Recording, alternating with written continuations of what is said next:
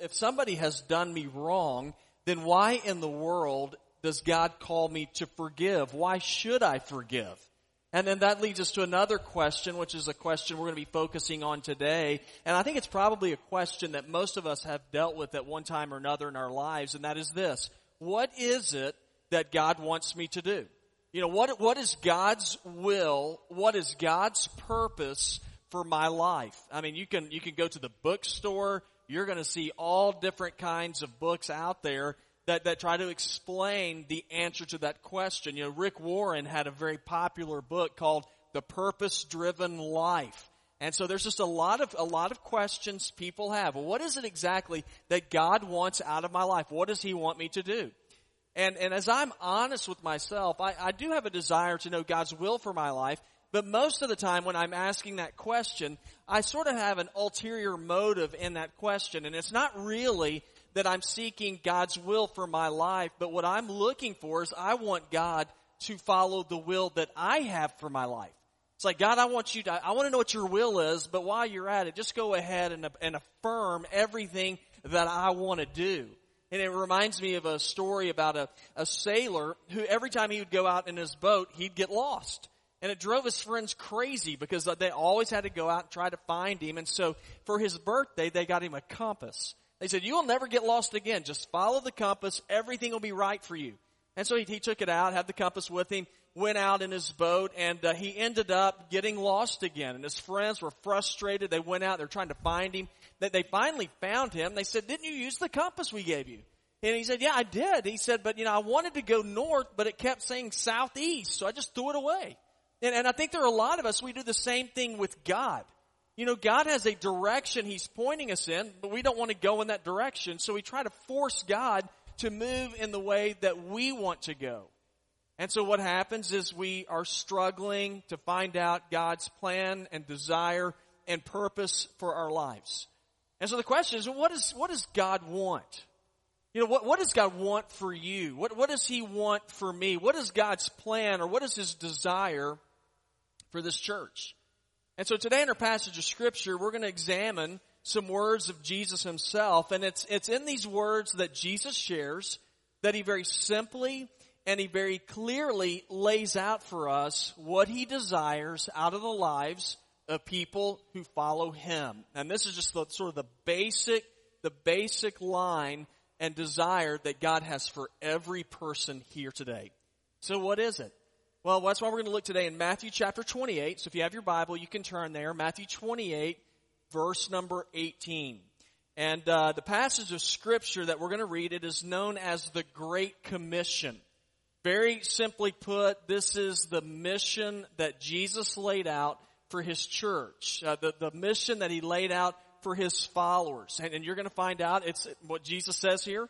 What he wants from you, it is not hard to figure out it's not anything that he's trying to hide from people, then I, and I hope that you'll find it comforting. Whenever we go through this, you're like, oh, so that's what, that's what Jesus wants for me. And so it's just very simple and laid out for us. But the big question for us is, and it always comes down to this, is will you be willing to do it? Will you be willing to follow after the will, the plan that God desires out of every believer? And I say, well, I want to hear what it is first. All right, well, let's take a look and see what the Bible has to say. What is it that God wants from us? And here's the very first thing that I see. God wants you to be confident. A part of God's will and God's part of God's desire for your life is He desires for you to live with confidence. And I, I love verse number 18. If you look there, it says, Then Jesus came near and said to them, All authority has been given to me in heaven and on earth. Now that's a really big deal that he starts off this passage of scripture with that. He said, all authority has been given to me in heaven and on earth. Now I think that's important that he says this because I believe that there are two basic things that people sort of struggle with when it comes to living with confidence. One is we struggle in living with confidence because I really believe this. I believe most people have a pretty high level of fear in life. You know, we're afraid to fail. We're afraid that things aren't going to work out. We're afraid of what might happen tomorrow. You know, I'm right there with you. you know, I'm the biggest chicken there is. And so I live, I, I struggle a lot of times with fear. And so it's hard for me to have confidence. And then it's hard for me. Another thing to do is to be willing to go out on a limb, to take risk.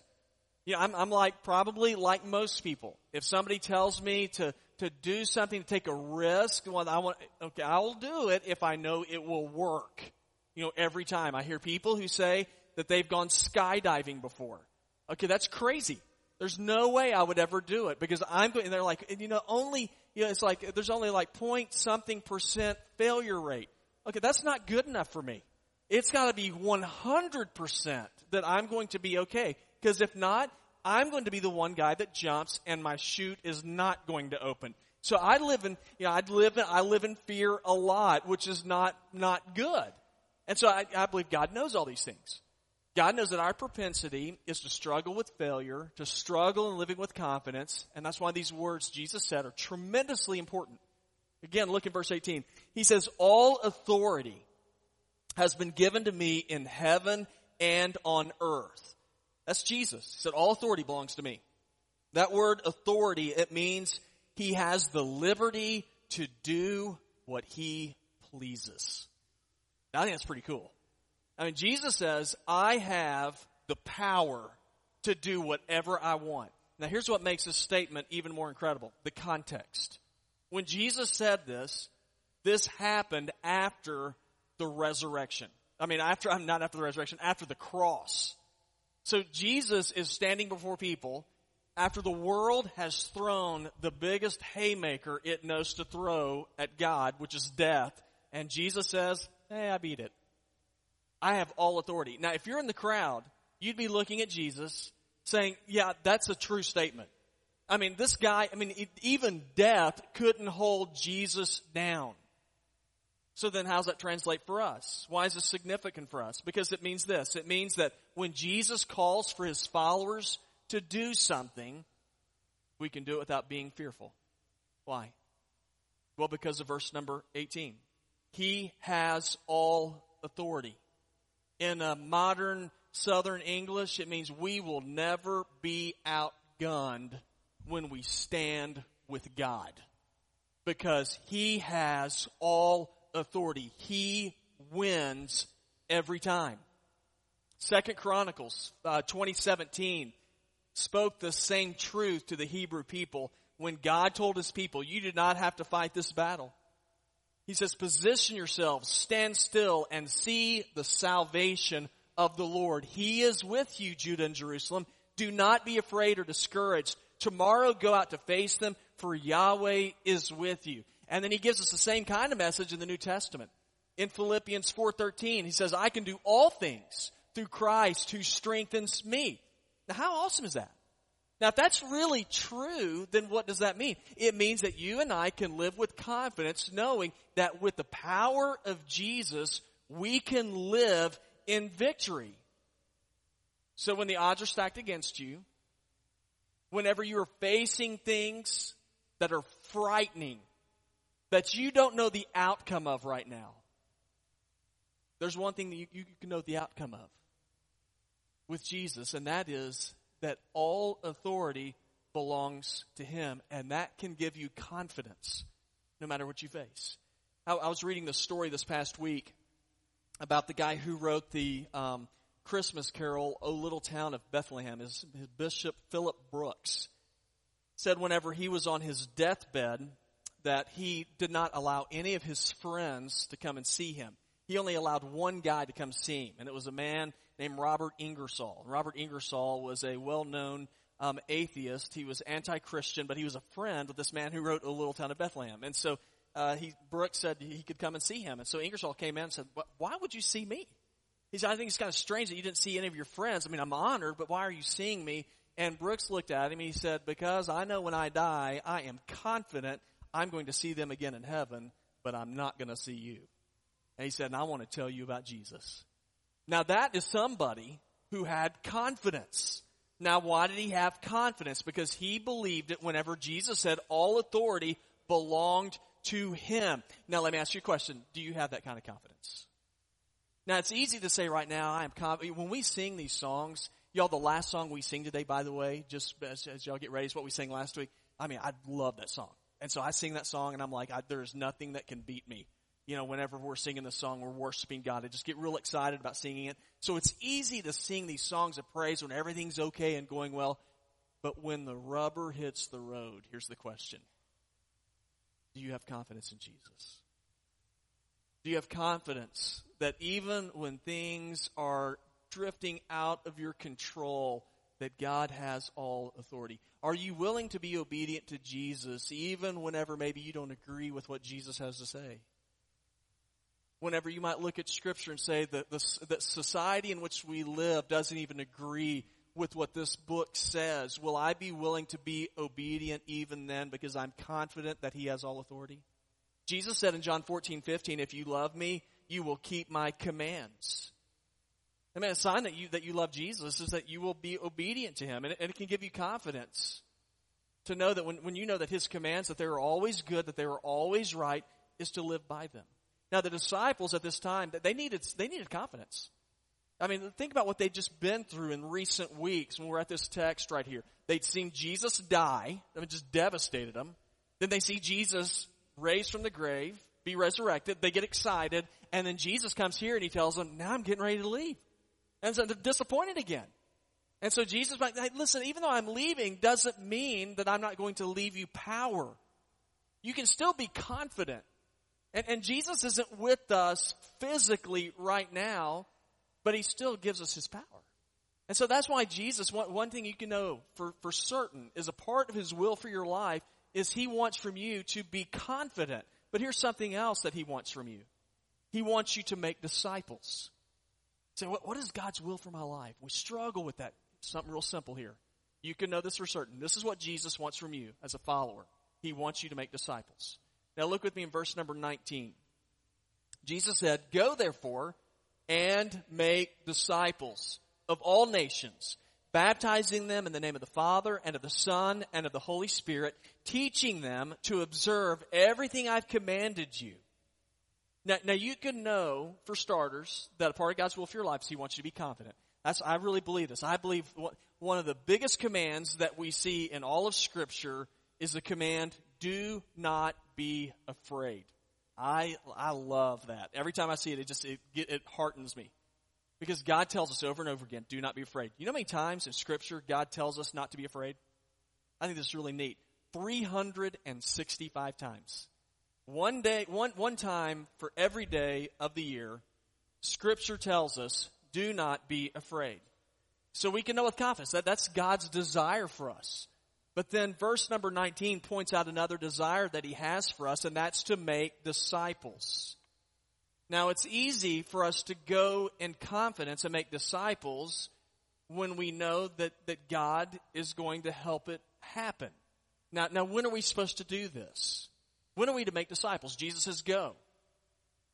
Now, that translated is also translated this way as you are going. When are we to make disciples? As we are going. Not just Sundays. Yeah, we're not supposed to be just good Christian people on Sunday mornings when we come into this room. It's as we are going. That, that means that there's also, there's six other days that, that's a part of our lives. You know, as we are at work, as we are with our friends, as we are with our families, as we are, as we are on vacation, as we go, we are to be making disciples.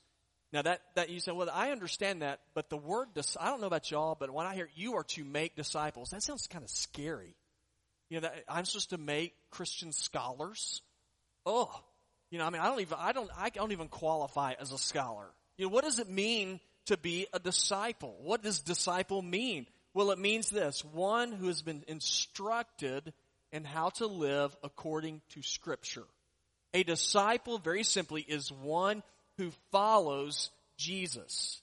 And so your job and my job, a part of God's will for our lives, is to help instruct people in scripture so they will know how to live for Jesus. That's pretty simple, isn't it? Not too bad. Well, I think I can do that. Now, and, and, I, and of course, and then I think, well, I can make people do that.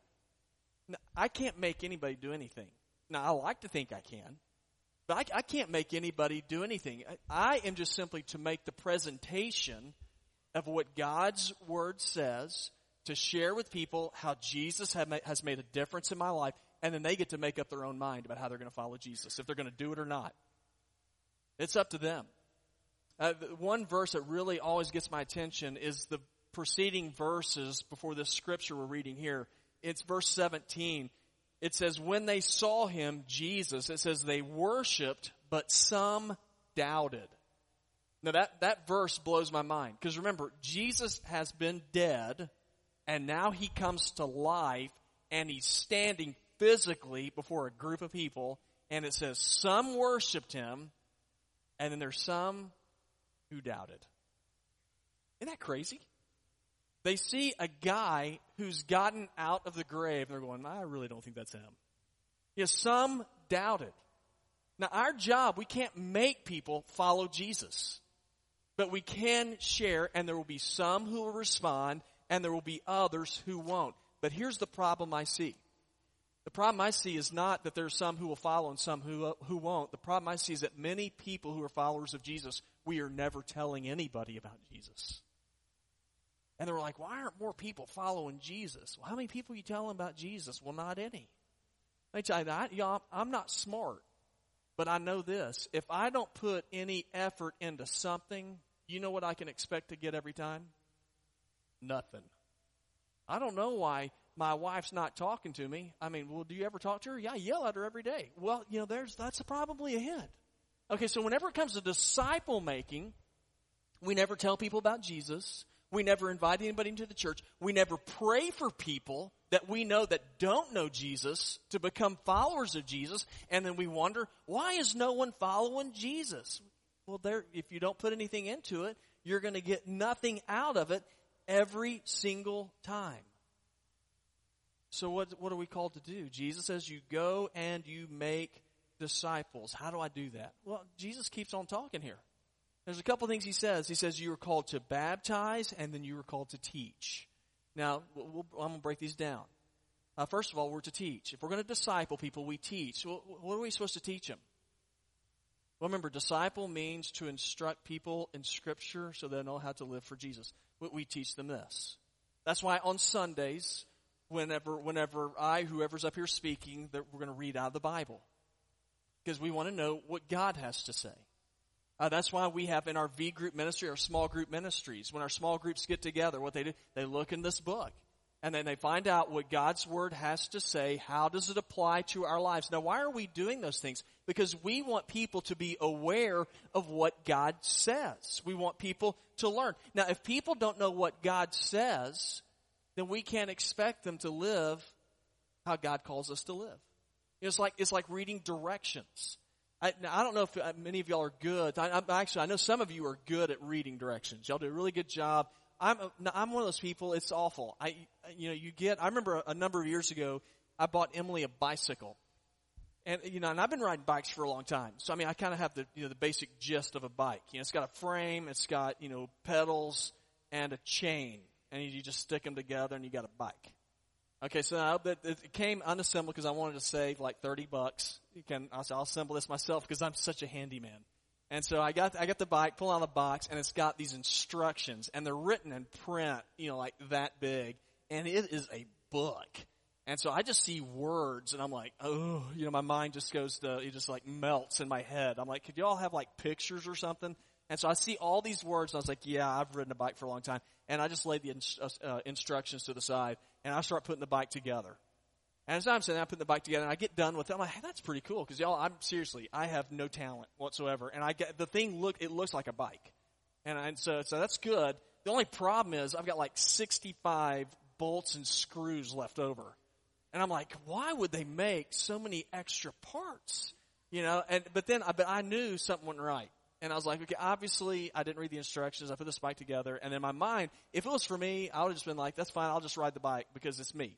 But my wife's going to be riding the bike. And I could just see her getting on it and then just riding and just like collapsing, you know, falling down. And then like the, I don't know, like the handlebar goes through her neck and she dies. And like, what idiot put that bike together? Yeah, I did. And so I didn't want that to happen. And so I went back. I, I had to, I undid the bike and pulled out the instructions and did I did what the instructions said, and I had no pieces left over, and the bike for the most part worked. Now, okay, so that why do we teach? Why are we to teach this book? so that we don't fall apart. So that we don't ride in life all by ourselves under our own instruction and then just absolutely collapse. You see, God has given us His Word to guide and direct us. That's why we have small groups. And that's why we teach. We want people to know what God says so we can know how to live. So that's the first part, making disciples. Then Jesus says we also have been called to baptize. Now, what is baptism? Now, for those of you who've grown up in the Baptist church or you've been here, you've seen we have a baptistry up here and that we have people that sit down up here in the water and we call it dunking. You know, that's another word. So when we baptize, you know, we go all the way under and then come back up out of the water. Why in the world do we do that? I say, so what's the deal? Now here's the thing. Baptism does not make a person a Christian. That's not it. Baptism, and I always explain it like this when we have our discovery class. We talk about the church. Uh, I say baptism is very much like, like a wedding ring. It's like marriage. Now, when I, whenever you get married, those of you who are married, most of you, I'm guessing, are wearing a wedding ring right now. Now, here's the question. Is it important for you to wear a wedding ring? Okay, yes. So one lady said yes, and all the other ladies, all the other ladies are glaring at their husbands. You should have said something. Okay, yeah. Okay, so it's important. Now, why is it important? Does it make you married? The wedding ring does not make you married. But it gives a sign that you are married. Now, let me ask you a question. Now, if I take off the wedding ring, if I take this off right now, am I, am I married or not? Am I married? I always tell people no. Um, yes, I am. I am still married, it, it, whether I have it on or not. I'm still married. You know, Vince Gill, I like country music, his pocket full of gold. Don't do that. So anyway, uh, so yeah, I'm still married whether I'm wearing a wedding ring or not. Okay, baptism is the same thing. I can be a follower of Jesus and not be baptized. But whenever I am baptized, here's, here's what I think the, the importance of it is. Other than Jesus commands it, here's the other part that's important. It is a visual testimony saying, I belong to Jesus. Doesn't make me a Christian, but it gives a visual testimony. Now, if I get married and I'm wearing a wedding ring and yet I continue to date other people, is that good? Absolutely not. Now, in, in, in, a similar manner, you might say, well, I've been baptized, so everything's good. Well, if you've been baptized and yet you are unfaithful in your living to how God teaches us that we're supposed to live, let, let, me tell you something. That is, that is not good either. Now, I, I will say this. I believe there are a lot of people who say they're followers of Jesus, but they are not living according to God's Word because they don't know God's Word. They don't know what it says. And so that's why we find it important to make disciples. To teach people what God's Word says. Y'all, being a Christian is not just simply about having fire insurance. It's understanding that God has called us to be His representatives, that the world may know Him. We are told this in 2, uh, 2 Corinthians 5.20, Therefore we are ambassadors for Christ, certain that God is appealing through us. So what is God's will? What does God want from us? A couple basic things. He wants us to be confident. He wants us to make disciples. This is the last thing I want you to see. He wants you to be assured by His presence. And this is the glue that holds everything together. It's verse number 20. In verse number 20, Jesus says, And lo, I am with you always, even to the end of the age. Now, now, God wants us to be confident. He wants us to make disciples, but it is much easier to do when you recognize that you have help. Jesus said, I'm not, I'm not abandoning you. He said, I will be with you to see through the work that I've called you to. Now, what's interesting is that the disciples, before this, after Jesus had, remember, Jesus was crucified in Jerusalem. He was resurrected. He kind of disappears for a while. He's not around. Uh, Peter, who is one of Jesus' disciples, who I love, he's just a great guy. You know, just sort of, you know, he's a guy who tries stuff. He fails. When he fails, I mean, he fails big. You know, when he succeeds, he succeeds big. Here's where he fails big. He's like, Jesus isn't with us anymore. He's heading out. I'm going back to my old job. You know, he's just disheartened. So he goes back to northern Israel, to the Sea of Galilee. Says, I'm going to start fishing again because if Jesus isn't here, eh, it's, it's over. So this is why Jesus says, verse number 20, Peter, just because I'm, because I'm going back to be with the Father doesn't mean I'm abandoning you. He says, Lo, I am with you always, even to the end of the age. He says, I'm leaving, but I'm going to send you the Holy Spirit. That's what he told us in John 16, 7. He said, Nevertheless, I am telling you the truth. It is, Jesus said, it's for your benefit that I'm going away. Because if I don't go away, the counselor, who's the Holy Spirit, will not come to you. If I go, I will send him to you. Now, what is, what is that all about?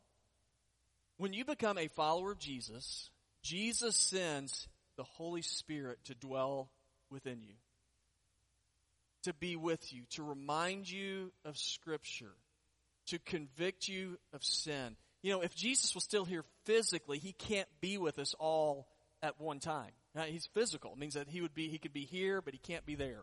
Holy Spirit is everywhere where his believers are. And he fills us, Bible says that Jesus has filled us with the Spirit and with the Holy Spirit, and he is always with us. That means on, on good days, the Spirit of God is with you. On bad days, the Spirit of God is with you. When you are healthy, the Spirit of God is with you. When your body is racked by sickness, the Spirit of God is with you. And he says he will never leave you. We are told in Romans 8:11 if the spirit of him who raised Jesus from the dead lives in you, then he who raised Christ from the dead will also bring your mortal bodies to life through his spirit who lives in you. Very simply put, Jesus is saying I'm with you always. In other words, he's I've always got your back. You can live with confidence because I always have your back. When you're scared and nervous, Jesus is saying, I will always be with you. You can relax and rest in me. Now, why should that give me confidence? Then you have to go back to verse number 18. Jesus said, All authority has been given to me on heaven and on earth. Why, why can I have confidence?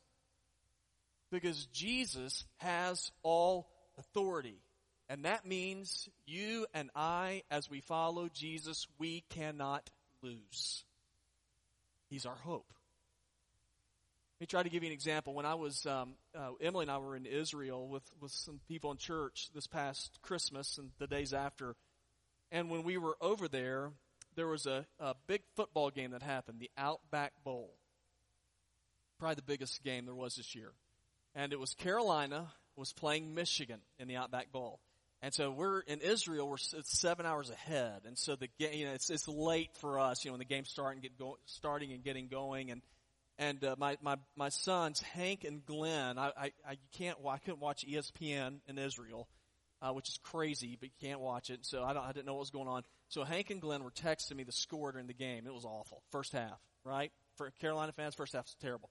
So last score I got 19 to three. Michigan's ahead. And I'm like, I'm why am I a Carolina fan? You know, so I'm just sitting there, you know, in angst over all of that, and I'm like, it's time, I'm tired, I fall asleep. Okay, so then something incredible happens. I wake up and Carolina has won the football game. Now, I didn't see the game, but I was like, what in the world happened?